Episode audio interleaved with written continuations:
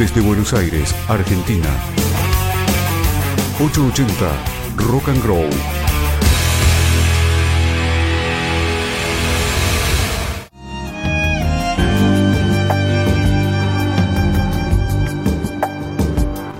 Casi mañana, los miércoles a las veintitrés, Isabel Grupo.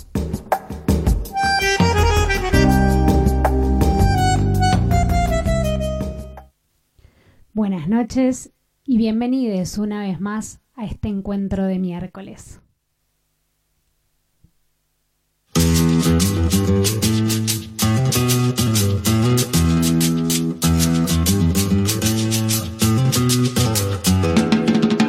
Caprichosa, la reina del plata, colecciona amores que te matan. Goyeneche, Troilo, Maradona, Macedonio, Borges, un idioma. Que Valverde como es predestino, gambeteando piñas, Nicolino. La que me hace llorar, la dueña de mi amor. Buenos Aires, vos que sos.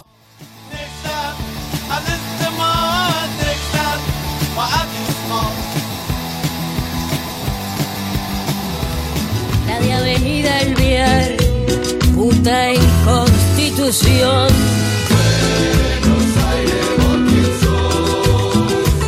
La risa de Gardel, las manos de Perón. Buenos Aires, vos quién sos. Lisandro y yo en un bar, Narciso el mostrador.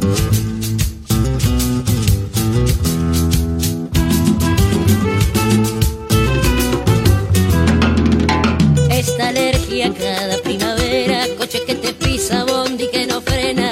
Soserati, Charlie, Luca Prodan, Nelio Marimansi, Ferrer y Piazzolla. Reino del revés de María Elena, ya no habrá más olvido ni pena. Clase media, proja y remolona, cerca que acelera las neuronas.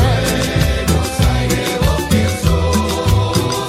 que sos. Pompeya y más allá, siempre la inundación. Buenos Aires, vos que sos. Espineta, Luz, Miguel Abuelo, Sol. Buenos Aires, vos que sos. Los tanos del café, puteando contra Dios. Buenos Aires, vos que sos. Martín de Villarreal, los pibes Cromañón.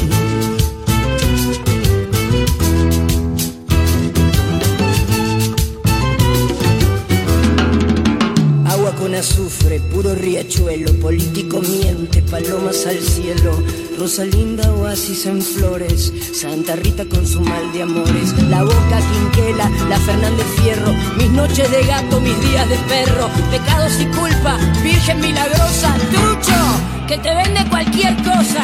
Buenos Aires, vos quién sos. El de Chau no va más, la de Naranjo en Flor. Meseta de Rin, cerveza en el balón. Buenos Aires, vos quién sos. El Laucha con su cruz, las noches del Puñón. Buenos Aires, vos quién sos. La barra de José, por Puente Pueyrredón.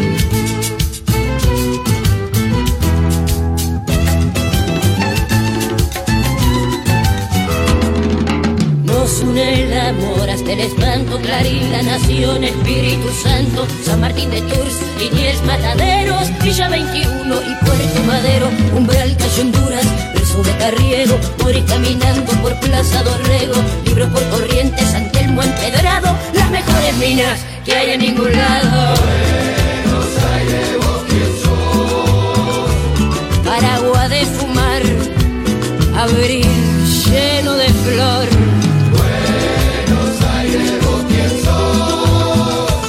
El Hotel Castelar, Rivadavia y Rincón.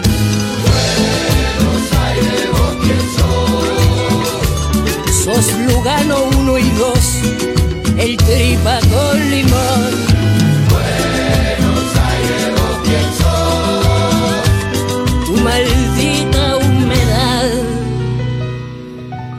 tu bendita canción.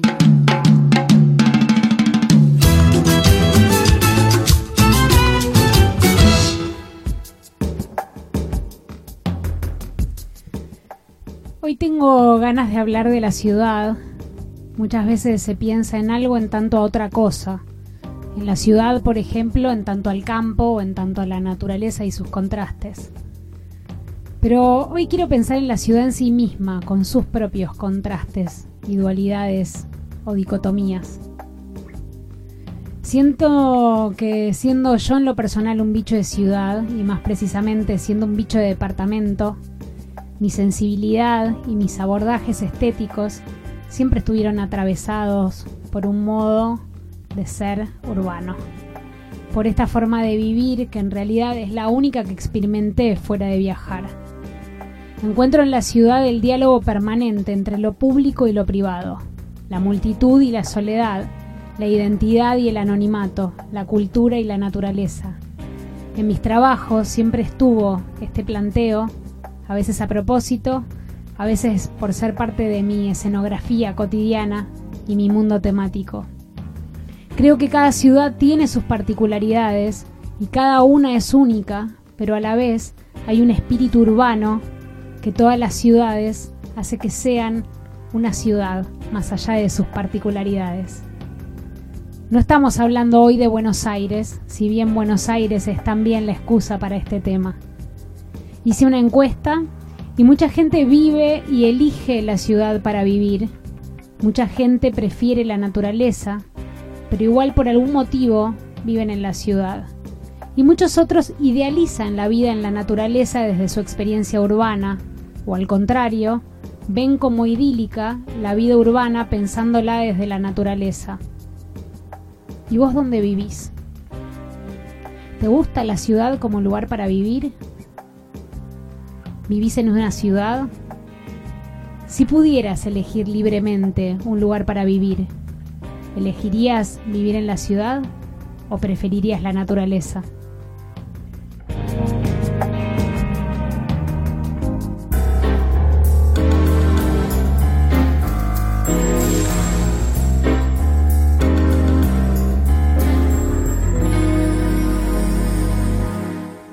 Aunque me dé la espalda de cemento, me mire transcurrir indiferente. Es esta mi ciudad, esta es mi gente, y es el lugar donde a morir me siento.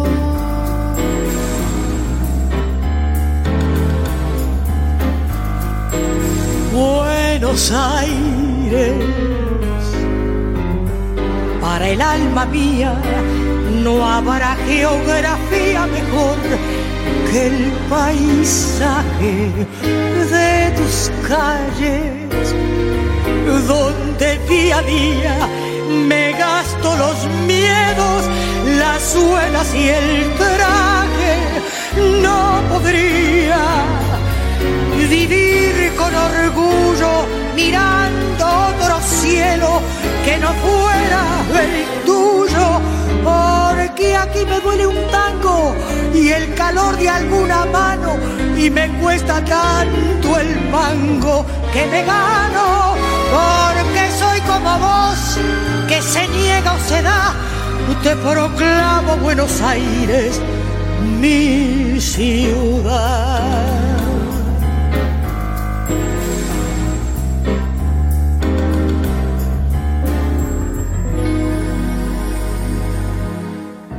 Aunque me des la espalda de cemento, me mires transcurrir indiferente,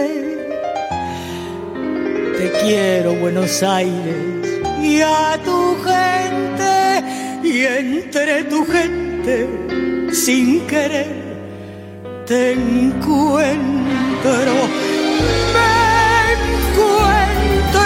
Porque soy como vos, que se niega o se da. Te proclamo Buenos Aires, mi ciudad. porque soy como vos, que se niega o se da. Te proclamo Buenos Aires, mi ciudad. Soy Facundo Pecharsky, vivo en la ciudad de Madrid hace veintiún años. Estoy dedicado a la fotografía. El rasgo en común es manejar en la mirada de, digamos, como fotógrafo con respecto a la ciudad. Lo primero que me planteo es una imagen de, con respeto hacia tanto hacia la ciudad como a las personas. Intento ser lo más respetuoso desde la mirada. Veo un montón de cosas que no aprieto el clic, hay otras que que sí y que borro, y hay otras que me arrepiento de no haberlas hecho. Pero sí, la mirada siempre es como buscando la estética entre lo que son las masas dentro de la, de la ciudad. Las masas llamo a desde las personas o dónde están ubicadas las estructuras que fotografío, o hacer un escenario. Una, trato de buscar una, un, una imagen que sea lo más coherente posible cuando quiero contar. Considero que mi lenguaje es cien por ciento urbano. De hecho, soy, como comentábamos en algún momento entre nosotros, que también soy un bicho de ciudad. O sea, nací en Buenos Aires, no sé, pasé a Madrid y como vivo viajando de ciudad en ciudad, voy, intento ir a un campo para relajarme, quizás un fin de semana o dos al año, más que para relajarme, es como para apagar la mirada esta urbana, pero cien por ciento urbano, sí, es cemento lo mío, a tope. Mira, el germen de inspiración que aparece, que brota en la ciudad, primero es la arquitectura, mantener, digamos, lo que es la imagen de este escenario enorme, de esta escenografía que es, por ejemplo, la Avenida Gran Vía, por decir algo, es un lugar donde transito mucho. Todo lo que es el centro de Madrid, las afueras, eh, el centro, lo que son las afueras del centro, tiene como cinco kilómetros alrededor, los barrios. La verdad que, eh, mira, de hecho ahora estamos charlando, estamos viendo caminando a mi casa y cada vez que aprovecho una caminata así larga, siempre estoy haciendo fotos. Lo que me hace, digamos, tener la creatividad, o sea, o disparar esa creatividad, es la iluminación que tengo en cada lugar. Madrid tiene una luz hermosa, por más que yo trabaje en blanco y negro, la mayoría de mis trabajos no comerciales son en blanco y negro. Todo lo que es de autor y personal, siempre estoy pendiente de la luz. Madrid es una ciudad que tiene una luz increíble, hermosísima. Eh, y eso es lo que te brota. La arquitectura urbana, la iluminación de esa escena y, por supuesto, las personas.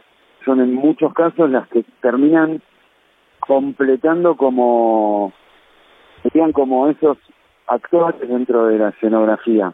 Me pasó, por ejemplo, sin ir muy lejos, con la pandemia, que me encontré en una ciudad totalmente vacía y empecé a fotografiar toda la ciudad vacía, todo lo que podía.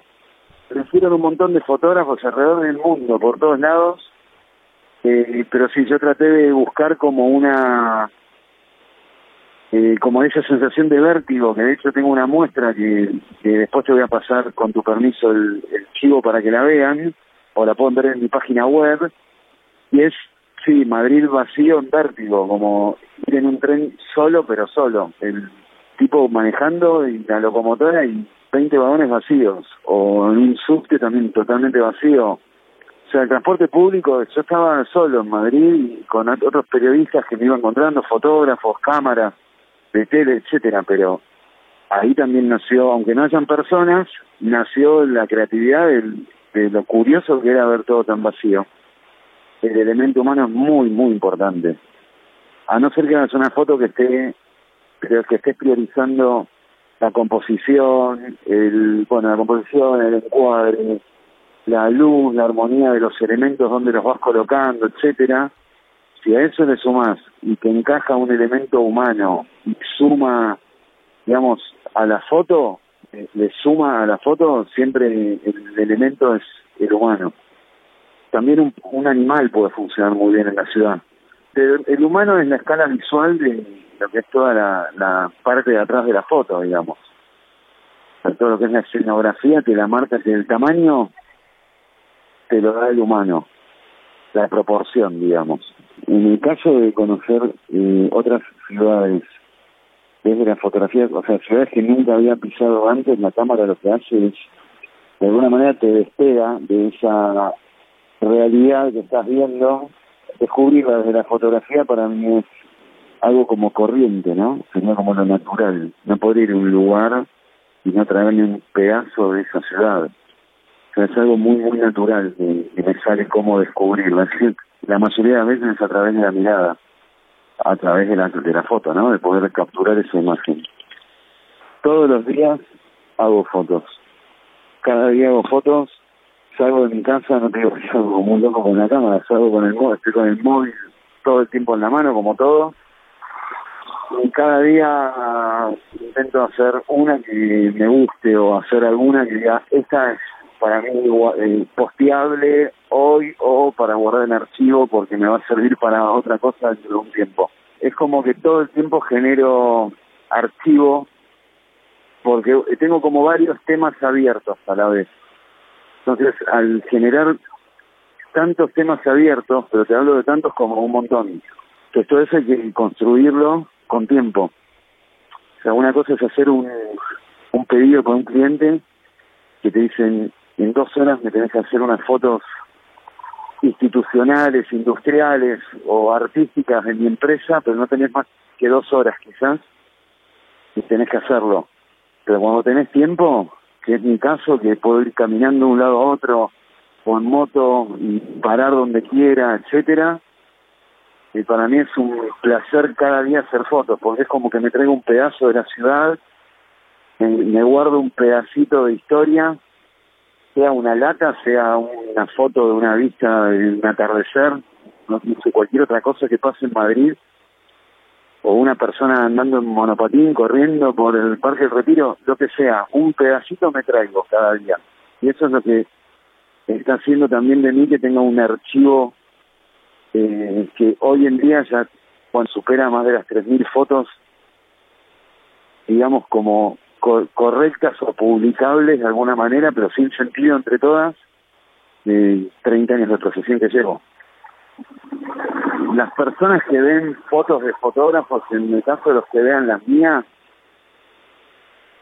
yo lo que quiero primero es tener un, una marca como de identidad, que es lo que estoy empezando a buscar, te lo digo desde la humildad total, porque todavía es como que siempre le encuentro mil cosas para mejorar, y lo que quiero tener es como un sello que digas, bueno, veo esta foto y es de Facundo, es de Pecharsky, o sea, tengo que seguir madurándolo.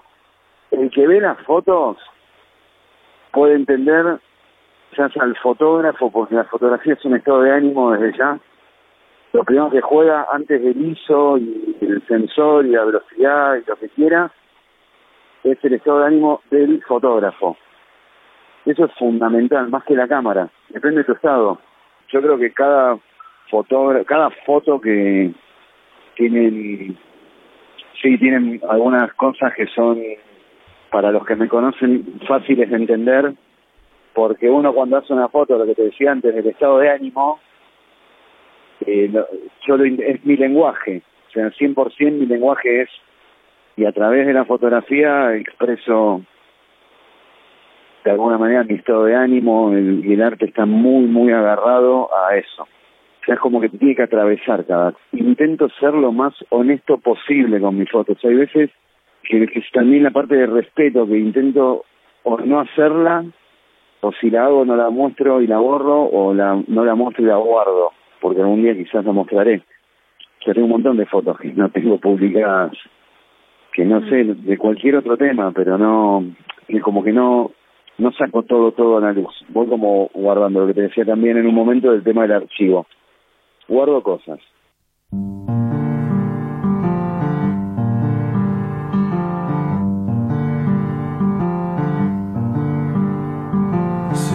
Of stars, are you shining just for me? City of stars, there's so much that I can't see. Who knows? I felt answer from the first embrace I shared with you. That now our dreams may finally come true. City of stars, just one thing everybody wants. There in the bars and through the smoke screen of the crowded restaurants, it's love. Yes, all we're looking for is love from someone else. A rush, a glance, a touch, a dance, a look in somebody's eyes, to light up the skies, to open the world and send it reeling. A voice that says I'll be here and you'll be alright. I don't care if I know just where I will go, cause all that I need's this crazy feeling I got tapped out of my heart. I think I wanted to stay. City of stars, are you shining just for me? City of stars, you never shine so brightly.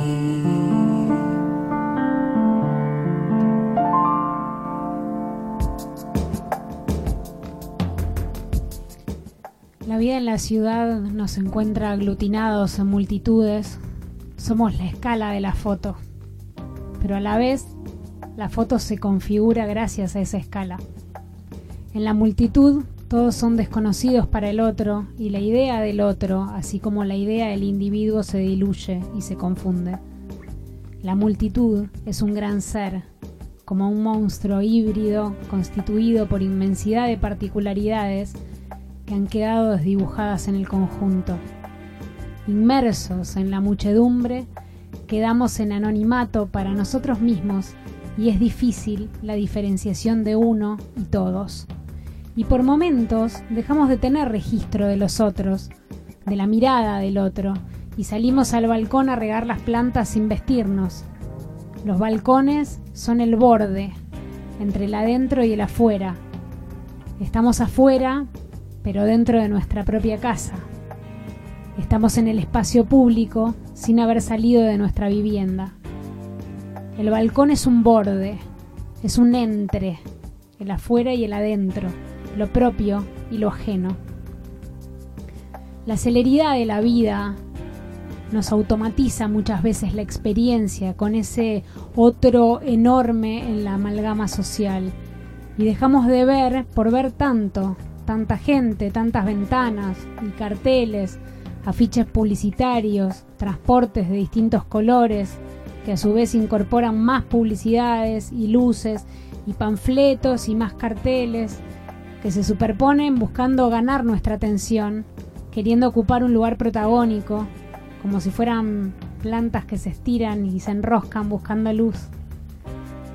Es imposible que prestemos atención a todo ese espectáculo diverso de formas y significados, de tal modo que nos movemos ya ignorando todo ese despliegue. La indiferencia se da por la abundancia, y porque sería muy difícil lo cotidiano si fuéramos permeables a tanta información. Solo vemos lo que nos sorprende, lo que se diferencia de lo que se nos hizo costumbre, y de ese modo es que cada vez se presentan más imágenes con tal de que uno las capte, cada vez más colores, más estímulos y más contaminación visual. Y así es que toda la diversidad, pese a sus variaciones, termina siendo monótona, como la multitud que por tanta combinación termina siendo una masa amorfa. Naturalizamos la irrupción del espacio público. Hoy ya nos es natural, y más en este contexto, que los bares ocupen un carril de la calzada con mesas además de la vereda, y nos acostumbramos a manejar ignorando, o al menos tratando de ignorar, pantallas gigantes o publicidades enormes. ¿Y qué pasaría si todo esto que se nos presenta como emergente de la vida urbana lo pausamos, lo congelamos en una imagen, ya sea fotográfica o al menos en el encuadre de nuestra mirada? ¿Qué pasa si en lugar de dejarnos invadir por los estímulos, nos volvemos más contemplativos y operamos como curadores de ese acervo que la ciudad ofrece?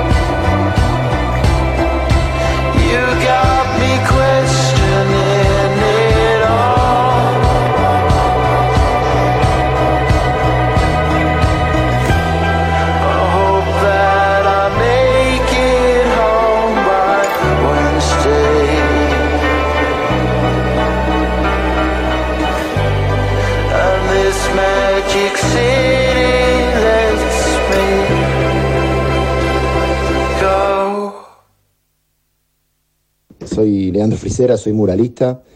Comencé a estudiar, podemos decir privilegiadamente, artes plásticas cuando era muy pibe. Y digo privilegiadamente porque mis padres me apoyaron en una carrera desde, desde muy pibe. Y tuve la, la, el privilegio también de entrar en la escuela de historietas de Carlos Garecochea, donde estudié diferentes ramas de la gráfica y el arte, ¿no? Siempre enfocado al humorismo y al arte gráfico, pero bueno, ahí me enganché bastante con la plástica. Eh, después estudié en el Fernando Fader, que es un colegio de artes y oficios que está en Flores, que es alucinante, y bueno, podemos decir que también en ese espacio me, me encontré con la, la parte más orgánica del arte, ¿no? Un poquito menos gráfico y más eh, de, de plástica. Y después ya de, de grande, digamos, a, lo, a la edad del, del terciario, entré a estudiar en el Teatro Colón, donde estudié telonería y escenografía, y bueno, ahí me encontré con el gran formato sobre tela, que digamos es como la, la técnica telonera para, para llevar grandes imágenes de, de fondal a óperas y bueno, a puestas escénicas teatrales. También en el Colón conocí gente que, que con la que me terminé juntando, podemos decir que es la que me sacó a pintar a la calle. Eso estuvo bueno porque encontré como un, un soporte nuevo y público para poder expresar mi, mi imagen, ¿no? Eh, eso también siempre lo pienso alrededor de, de lo que son las disciplinas artísticas y la enseñanza pública. Eh, siempre vas a estar encontrándote un montón de personajes que te van a cambiar el camino que tenías planeado, te lo cambia un montón de gente que te encontrás en, en la escena y en la, y en la enseñanza pública, digamos. Ahí comencé, que esto es alrededor del año dos mil tres, es cuando empecé a salir a pintar a la calle y nada, salía, podemos decir que salía todos los fines de semana a clavar un mural a la calle, elegía un spot y, y nada, y, y pintaba un mural. Eso me empezó a dar como una especie de, de, de background de imagen, de, de identificación de imagen, y alrededor de esas pinturas fui sacando como un montón de nuevos clientes, ¿no? Te contaba que, eh, nada, que alrededor de las, de las imágenes que saqué a la calle comencé a tener clientes de, de que me pedían murales. Paralelamente a todo esto, yo en, en dos mil dos eh, abrí un taller de escenografía y bueno, empecé a laburar en un momento donde acá había mucha movida de, de realización de publicidad, realización cinematográfica, empecé a laburar mucho y eso se linkeó, digamos, el trabajo de, a gran escala de decorados con el trabajo a gran escala de murales. Eh, y bueno, de, desde ese periodo hasta acá podemos decir que hago lo mismo, pero bueno, también se, se va bifurcando y tenemos como cancha para desarrollar otras cosas. También siempre fui desarrollando eh, mi, mi afición a la escultura, digamos, yo soy súper, estoy, estoy súper enganchado con lo tridimensional y siempre lo estoy investigando en, en diferentes eh, formatos y materiales. Ahora puntualmente eh, que el espacio público cambió bastante porque, digamos, en el gobierno anterior, en el gobierno de Mauricio Macri, hubo una especie de ley que salió contra el graffiti. Y podemos decir que pin, se puede pintar con látex, pero no se puede pintar con graffiti. Es una cosa muy especial. Eh, a raíz de eso, hablando un poquito del espacio público, a raíz de eso creo que cambió bastante la escena del espacio público. Hace cinco o seis años o diez años había un montón de actividad. Y yo lo sé porque llegué a tener mil alumnos de talleres presenciales, digamos. No, no, no talleres vendidos online, sino talleres presenciales con mil personas que tuve a lo largo de diez años, ahora deben ser mil doscientos.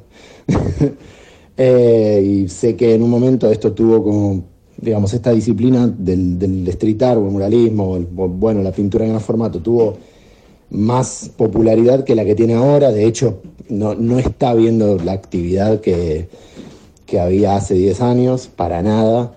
Eh, esto de salimos a pintar el fin de semana, digamos, ¿no? Yo ya lo hice un montón de tiempo, pero no veo nuevas, eh, nuevos grupos de personas que salgan a pintar el fin de semana. A eso quiero, quiero llegar. Es como que cambió un poquito la tendencia de lo que se está buscando. Quizás antes buscábamos como la proliferación de nuestra imagen y que esté en todos lados y, bueno, lograr un sello, etcétera, y ahora directamente está, se está a la búsqueda de lograr un producto, que para mí desde cualquier punto de vista son lo mismo, pero bueno, hay algo de salir a pintar mucho que genera que vos tengas un producto en la calle y bueno, y en lo público. Y por ende, un producto comercial. Bueno, eso ahora medio que se, se busca de inmediato con estos cursos que hay tipo enlatados. Eh, y lo digo porque yo doy cursos presenciales, eh, clases personalizadas online y bueno, escuchás a la gente que están buscando los cursos de estos enlatados que hay por todos lados que decís, cómo una máquina, algún tipo grabado le puede explicar cómo pintar una pared a otra persona. Es como muy, muy poco real, ¿no? Entonces creo que tiene que ver con un poco con la, con la, la, la instantaneidad de, de buscar hoy por hoy tener una herramienta. Eh, yo creo que justamente con, con esta disciplina que es muy fácil de realizar, porque pintar un muro es muy fácil, es un paso a paso muy sencillo.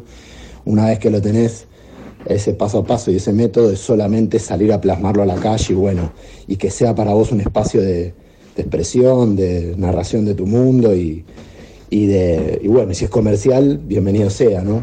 También. Por eso digo que cambió mucho la búsqueda de, de lo que pasa ahora también alrededor de que el street art hace cinco años se transformó como, en, como la nueva publicidad, podemos decir.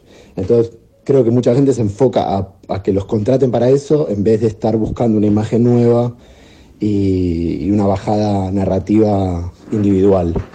Que eso, bueno, nada, eh, como profe me parece lo menos recomendable y como espectador de street art me parece lo peor. Y como, no lo puedo creer, es como, es alucinante.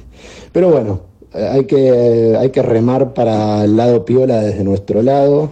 Como te contaba antes, yo llegué a tener eh, presenciales, tuve, no sé, mil, mil doscientos alumnos y ahora doy unos cursos online que son personalizados, son clases online, no se graban, no se enlatan, nada.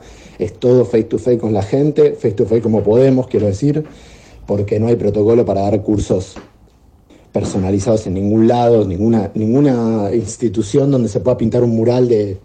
de, no sé, una faja de, de veinte por cinco, veinte por cuatro, tiene el protocolo para meter cuarenta alumnos en ningún lado en este momento, así que yo hace unos meses decidí dar unos talleres de, de realización de muro paso a paso y de asesoría profesional, que significa que, bueno, todo esto que vemos en el espacio público desarrollado y con imagen y que alguien quiere comprar, yo te explico cómo armarlo desde el tablero, realizarlo, presupuestarlo y llevar toda la gestión de esa realización profesionalmente, o sea, hacerlo con toda para que, nada, se convierta en un producto que tenga el valor que tiene que tener, que no quede en este, en esa, en ese lugar eh, no definido del arte, que nadie sabe cómo cobrar estos trabajos. Bueno, yo te explico en estos cursos cómo hacer ese procedimiento y que sea lo que tenés que hacer dignamente. Y mi visión actual, del, como te decía, del, del espacio público y, del, y de la realización es esa. Entiendo que, que pasó eso, que hubo un, un gran agite hace unos años de, digamos, con respecto al, a salir a pintar, y era una tendencia piola, salir a pintar, expresar tu imagen, sea como fuere, digamos, ¿no? No sin, sin ningún parámetro de, de nada, y bueno, ahora todo eso medio que cambió un poquito. A raíz de que vivimos, obviamente, en un sistema capitalista que es bastante complicado, donde tenés que, tu tiempo tenés que utilizarlo para generar moneda, pero bueno, estaría bueno que también las personas que tienen las herramientas para separar un poquito eso, entiendan que primero hay que desarrollar imagen y narración y después un producto. Eh, que es, quiero decir que es mucho más importante generar imagen nueva y tener, eh, digamos, al alcance los conceptos narrativos para generar imagen nueva, con, con, que no sea copia de otra cosa, y después generar un producto alrededor de eso. Lo bueno que tiene esta disciplina y el arte en general es que, como es subjetivo, siempre va a haber alguien que va, va a querer tu obra, siempre va a haber alguien al, a quien le va a gustar tu obra, entonces nunca la vas a estar haciendo en vano.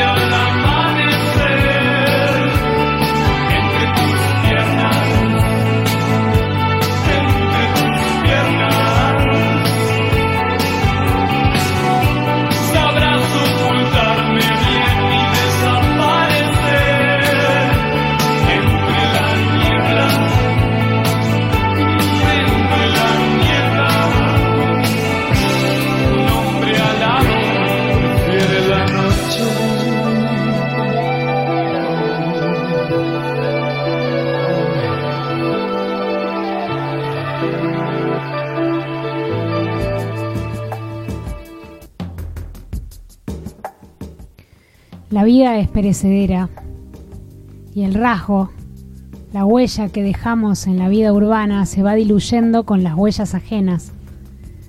En la ciudad se van superponiendo vivencias y realidades como si se tratara de un palincesto, esos pergaminos que se borraban para volver a escribir, pero que no ocultaban toda la información anterior. Eso también es característico de la dinámica ciudadana. John Berger postula la violencia de las ciudades modernas en las que la velocidad y el ritmo de vida anulan lo más reciente. Huellas frescas que se borran con la pisada siguiente, sin poder perdurar más que unos instantes y sin dejar un particular rastro. Apenas queda la huella recién pisada, que ya la turba que sigue la borra dejando apenas un leve vestigio de la vivencia anterior.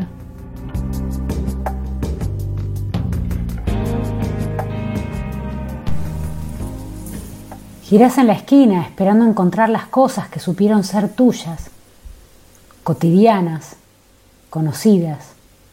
Con el desinterés de la costumbre alzás los ojos para ver el edificio. Se te pone la piel de gallina. El corazón frena un instante y lo demás será taquicardia. Donde viviste quince años no está, es una nada. Una muela faltante en el maxilar desparejo de la cuadra. Querés que sea un sueño siniestro, una equivocación, un chiste. No podés fabricar consuelos que le ganen a esa presencia impalpable. Tiraron abajo el edificio en el que se alojaba tu pasado. Te sentás con piernas trémulas en el umbral de enfrente. Estás boqueando. Te das aire. Y por fin enfrentás el agujero. Si hubiera desaparecido todo, lo tolerarías mejor, pero hay restos adheridos que disparan tu memoria. El viejo departamento no es más que un dibujo bidimensional sobre la medianera. Lo que antes fue piso y pared, ahora es una grilla que divide colores. Solo vos sabés que los puntos minúsculos del cuadrado rosa son una pegatina compulsiva de stickers. Las flores del empapelado del living están gastadas. El baño que vio tu desnudez es apenas un rectángulo de azulejos turquesas en donde la jabonera embutida parece de cotillón. Cuadros y bibliotecas dejaron fantasmas pálidos y hay tizne grasiento en lugar de la cocina. Esas paredes oyeron tus secretos, charlas, borracheras, gemidos, discusiones, más un repertorio inagotable de canciones y berrinches de la nena. Tu intimidad ahora es pública, ridícula, pobre. En tu actual vivienda te vas a la cama sin cenar, como en penitencia. Será noche de tormenta y vos, insomne, vas a fantasear que un dejo de jabón hará espuma en la jabonera abandonada. Vas a suponer que se afloja el empapelado a la intemperie, que quedará al descubierto un papel incluso más viejo y ajeno. Vas a llorar y, antes de dormir, vas a desear que el agua siembre una planta en la pared, uno de esos brotes que crecen libres, altaneros y sin tierra.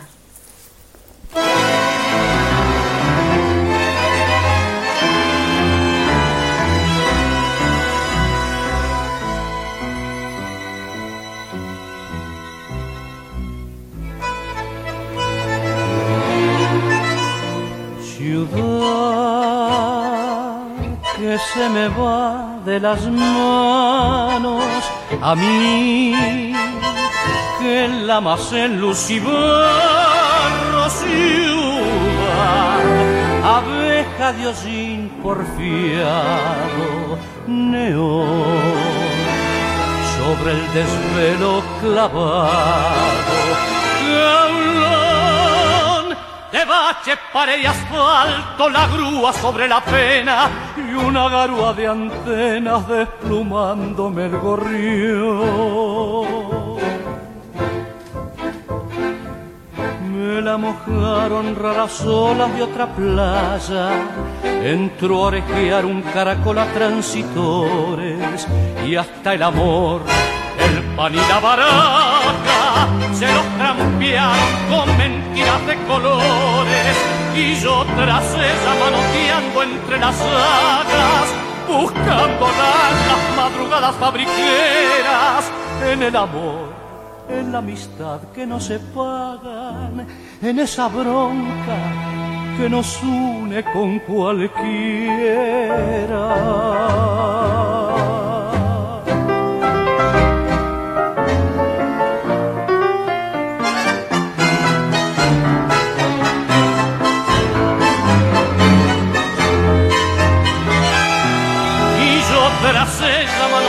Entre las sagas, buscando en las madrugadas fabriqueras.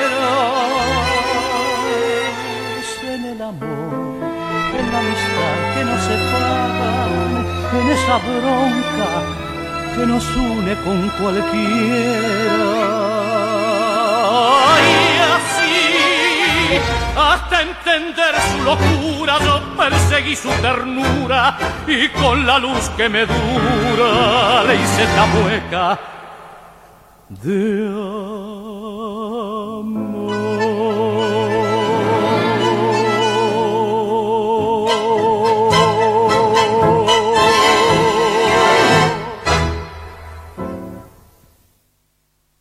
Bueno, eh, yo vivo en la naturaleza, convengamos, ¿no? Vivo en la provincia.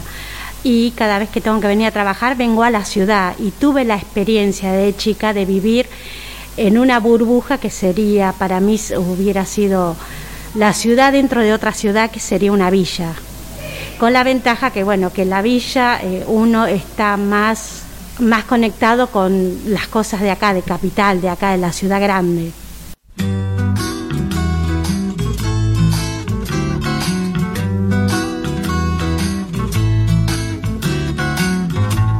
En una ciudad donde la gente aún usa gomina, donde la gente se va a la oficina sin un minuto de más.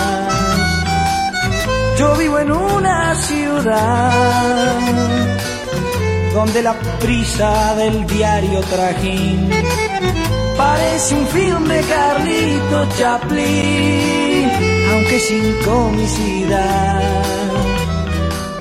Yo vivo en una ciudad que tiene un puerto en la puerta y una expresión boquiabierta para lo que es novedad. Y sin embargo yo quiero este pueblo tan distanciado entre sí, tan solo, porque no soy más que alguno de ellos, sin la gomina, sin la oficina, con ganas de renovar.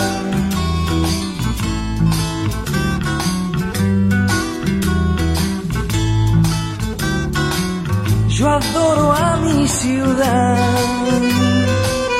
aunque su gente no me corresponda, cuando condena mi aspecto y mis ondas con un insulto al pasar. Yo adoro a mi ciudad, cuando las chicas con su minifalda parecen darle la mágica espalda a la inhibición popular. Yo adoro a mi ciudad, aunque me acuse de loco y de merza, aunque guadañe mi pelo a la fuerza en un coafer de seccional.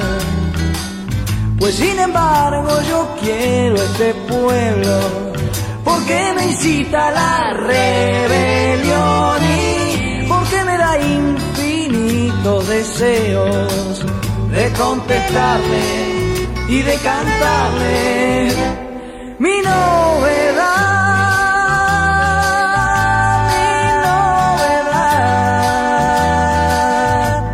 mi novedad, mi novedad.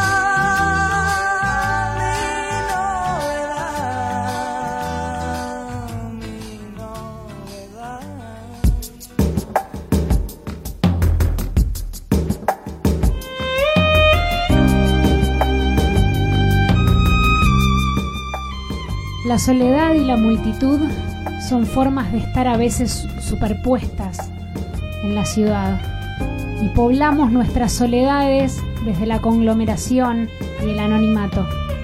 Podemos estar solos y pensativos en el medio del ruido y el tumulto, y esas son experiencias propias de la vida urbana que en lo personal me fascinan y conmueven mi sensibilidad. Gracias a los artistas Facundo Pecharsky y Leon Fritzera por sus te- testimonios, aportando sus miradas sobre la ciudad y el espacio público. Pueden ver sus trabajos en arroba facu-peche y arroba lean-fritzera. Gracias también a mi hermana Silvina Grupo por compartirnos su texto Pared, que fue publicado en ocho y ocho. Y gracias también a Ana González por hacerme pensar en la idea de la villa como una ciudad adentro de la ciudad. Gracias a ustedes una vez más por acompañarme en esta cita de miércoles. Que descansen cuando descansen, que ya es casi mañana.